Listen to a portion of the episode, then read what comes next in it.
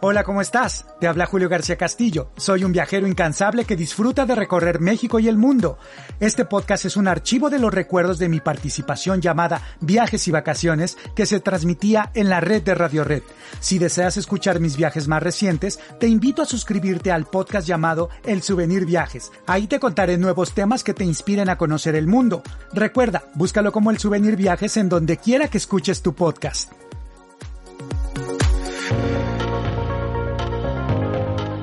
Hasta luego, buenas noches. Qué tardecita, ¿no? Como que ya se antoja irnos de viaje.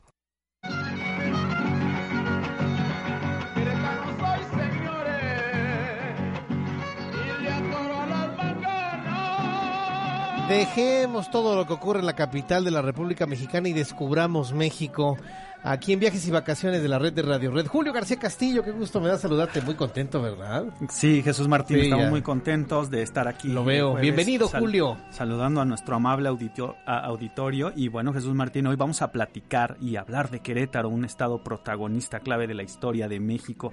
De hecho, pues como todos sabemos, este fin de semana Querétaro se vuelve noticia al conmemorar el 5 de febrero la promulgación de la Constitución Política de los Estados Unidos Mexicanos, lo cual nos rige hasta hoy, ¿no? Y bueno, pues aprovechando este marco histórico, invitamos a nuestro auditorio de la red a que planeen un paseo inolvidable por Querétaro en su próximo viaje, ¿no? En esta ocasión vamos a hablar de la Sierra Gorda Queretana, una tierra maravillosa de belleza que conmueve, ¿no? Es una reserva de la biosfera de México, es un área natural de las más agradecidas en el país en cuanto a biodiversidad se refiere. Imagínate, la Sierra Gorda se encuentra al norte de Querétaro y actualmente la cinco municipios. Hablando un poquito de lo histórico, los chichimecas y otomís habitaron en el pasado los valles y montañas de esta magnífica tierra y bueno pues la Sierra Gorda abarca una gran variedad de ecosistemas que comprende desde el semidesierto hasta los bosques de niebla, ¿no? De desierto a bosque. A bosques y bosques de niebla, imagínate, ¿no? Hay más de 130 especies de mamíferos que habitan la Sierra Gorda, más de 325 tipos de aves, imagínate también hasta 650 especies de mariposas, todo esto en un ambiente natural con una vasta vegetación que cubre, imagínate, cascadas, sótanos, grutas, zonas arqueológicas. Se pueden encontrar hermosos paisajes desde los 300 metros sobre el nivel del mar, como el cañón del río Santa María, y otros que vienen siendo 3.100 metros en el Cerro de la Pingüica, ¿no? Y aquí vamos a encontrar mesetas, valles, cañones, peñas, cañadas, ¿no? Toda esta naturaleza, Jesús Martín, envuelve también la cultura que se desarrolló en la sierra. De hecho, hay testimonios del proceso de evangelización a los indígenas y los testimonios, imagínate, son esas construcciones estilo barroco que realizaron, de hecho, los misioneros franciscanos en la Sierra Gorda, ¿no? Estas construcciones, edificaciones virreinales de gran belleza son dignas de admirar, ¿no? Y, bueno, representan patrimonio cultural de la humanidad desde el 2003. Estos templos misioneros son cinco y se encuentran eh, los llamados Jalpan de Serra, Tilaco, Tancoyol, Landa y Concano. Por eso se habla de la ruta de las misiones de la Sierra Gorda. Recordemos también que los orígenes de la evangelización de la zona fueron por los, por los franciscanos, sobre todo por el franciscano Fray Junípero Serra, y esto sucedió eh, a mediados del siglo XVIII, ¿no? Él y otros religiosos construyeron templos de tipo barroco, eh, repletos internamente de ángeles, músicos, sirenas, santos, animales, astros, todo esto en tres dimensiones, es decir, en tercera dimensión, ¿no? Eh, es un barroco, eh, un, un arte barroco que no podemos ver en otra parte de México, ¿no? Así que usted que nos está escuchando cuando visite la Sierra Gorda, pues no se puede perder ninguna de estas misiones. Por ejemplo, imagínese la misión de Jalpan, que fue la de Jalpan, que fue la primera que se construyó a, mi- a mediados del siglo XVIII por este franciscano, fue dedicada al apóstol Santiago y una particularidad de este templo es que en la fachada se observan las esculturas de Santo Domingo y San Francisco, ¿no? También está la Virgen de Guadalupe y a la derecha la Virgen del Pilar, que son las patronas de México y España. Cuenta con un reloj al centro, donde anteriormente se encontraba la estatua del apóstol Santiago.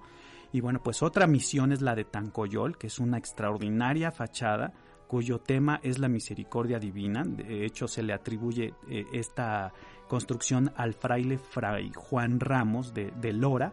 Aquí este, vamos a encontrar, por ejemplo, un ventanal principal donde estaba la Virgen de la Luz, que ahora está desaparecida. Eh, recordemos esto del robo del arte sacro. ¿Se la robaron? Se la robaron y pues no, no aparece. Y, y bueno, pues lo que sí está ahí a los costados está San Joaquín y Santana.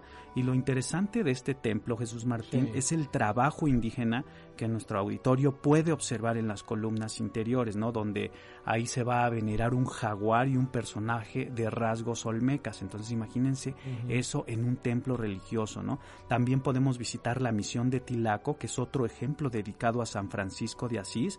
Y bueno, pues en los nichos de la fachada están repletos de flores y de los pámpanos, que son lo que conocemos como las ramas de la vid, ¿no? Así, eh, de hecho, pues se puede ver el arte religioso con imágenes también de San Pedro, de San Pablo, esculturas de la Virgen de Guadalupe y de San José. Y un extraño detalle de esta fachada lo conforman, imagínate, cuatro sirenas sonrientes cuya interpretación hasta el momento se desconoce, ¿no?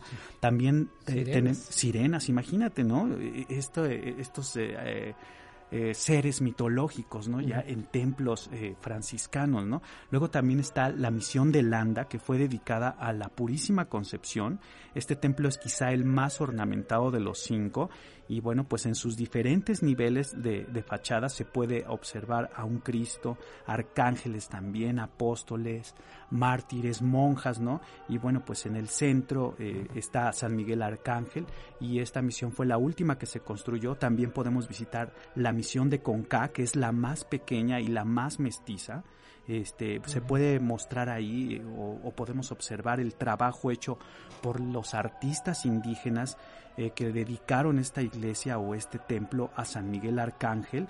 En su fachada también se, manejan ahí algunas imágenes de San Francisco de Asís, de, de San Antonio de Padua y por supuesto la imagen de la Trinidad, ¿no? Además de estas cinco misiones importantes que hay en, en, en la Sierra Gorda, pues está otra muy rara que es la e- es una misión inconclusa, la de Bucareli, que se encuentra al suroeste y también está en la zona seca de la Sierra Gorda, ¿no? Misma que hace muchísimo contraste con las otras, ¿no? Parece, imagínate, un castillo medieval y, y- y, bueno, pues aquí en lugar de franciscanos, la construcción la inició un fraile dominico y la construcción fue interrumpida por lo que conocemos como la guerra cristera, ¿no? Que hace, que fue, pues por ahí recordemos que la guerra cristera duró unos tres años, eh, eh, que fue un conflicto que tenía ahí el gobierno y la, la iglesia Sí.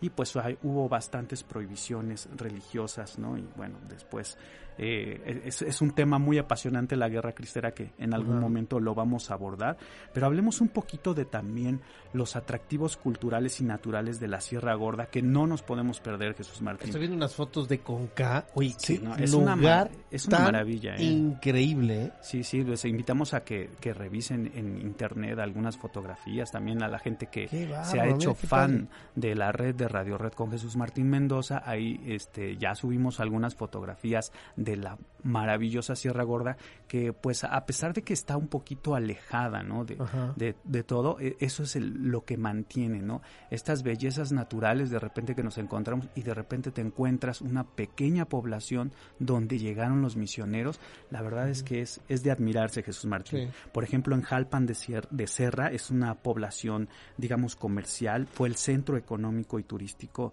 de la región por mucho tiempo, aún lo es, es el centro turístico de la Sierra Gorda, tiene sus pintorescas calles, exuberante vegetación y bueno, pues es el punto principal para emprender este recorrido por la Sierra O sea, Gorda. ahí empezamos el recorrido de la Ahí Sierra Gorda, en Jalpan. En Jalpan, de- de, Serra, ajá, de Serra, no de Sierra, eh, de Serra, Serra, sí, sí, por, sí. por Fray Junípero, Junípero Serra, Serra, claro. Y bueno, pues no olvidemos visitar el Museo Histórico de la Sierra Gorda, ahí vamos a encontrar muchísima información en Jalpan de Serra.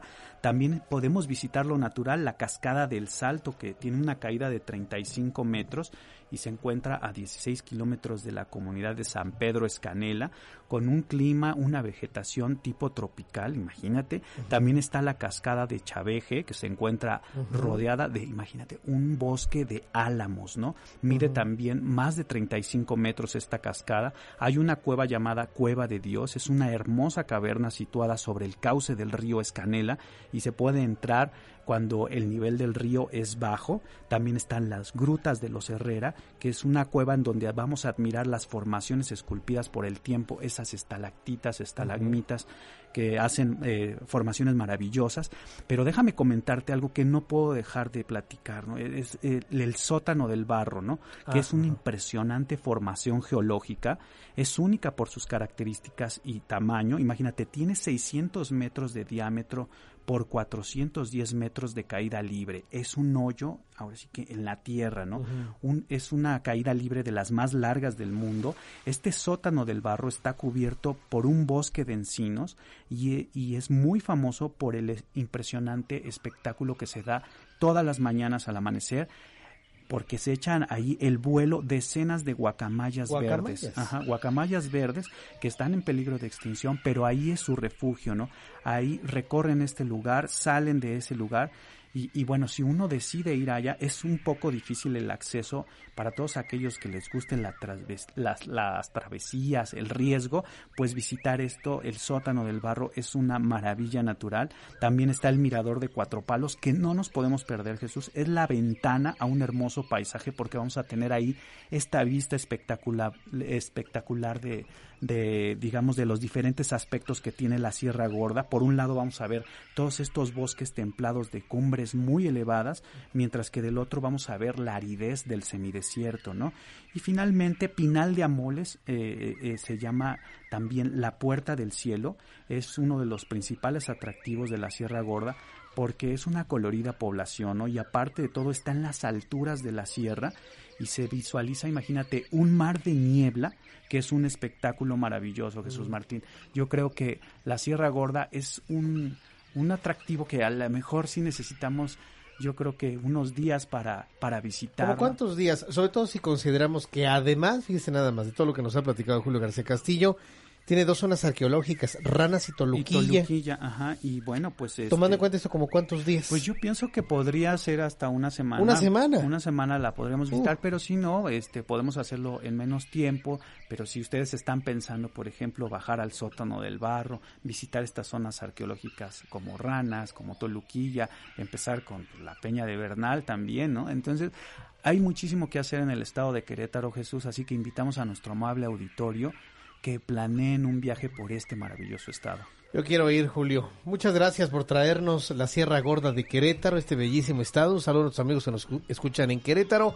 Tu página en internet, tu blog, para que el público se comunique contigo, Julio. Claro que sí, Jesús Martín. Nos pueden eh, visitar en el blog de viajes www.turistamundial.blogspot.com y si no, mándenos un correo electrónico a julio.garcía.castillo.gmail.com.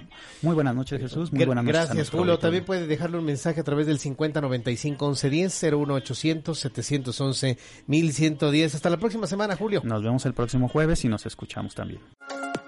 ¿Qué tal? Hasta aquí el audio de esta semana. Recuerda suscribirte también a mi podcast alterno llamado El Souvenir Viajes. Aquí te cuento mis experiencias más recientes. Si deseas ver mis aventuras, búscame también en YouTube como El Souvenir. Te agradezco mucho que me hayas escuchado, te deseo lo mejor y recuerda, nunca dejes de viajar.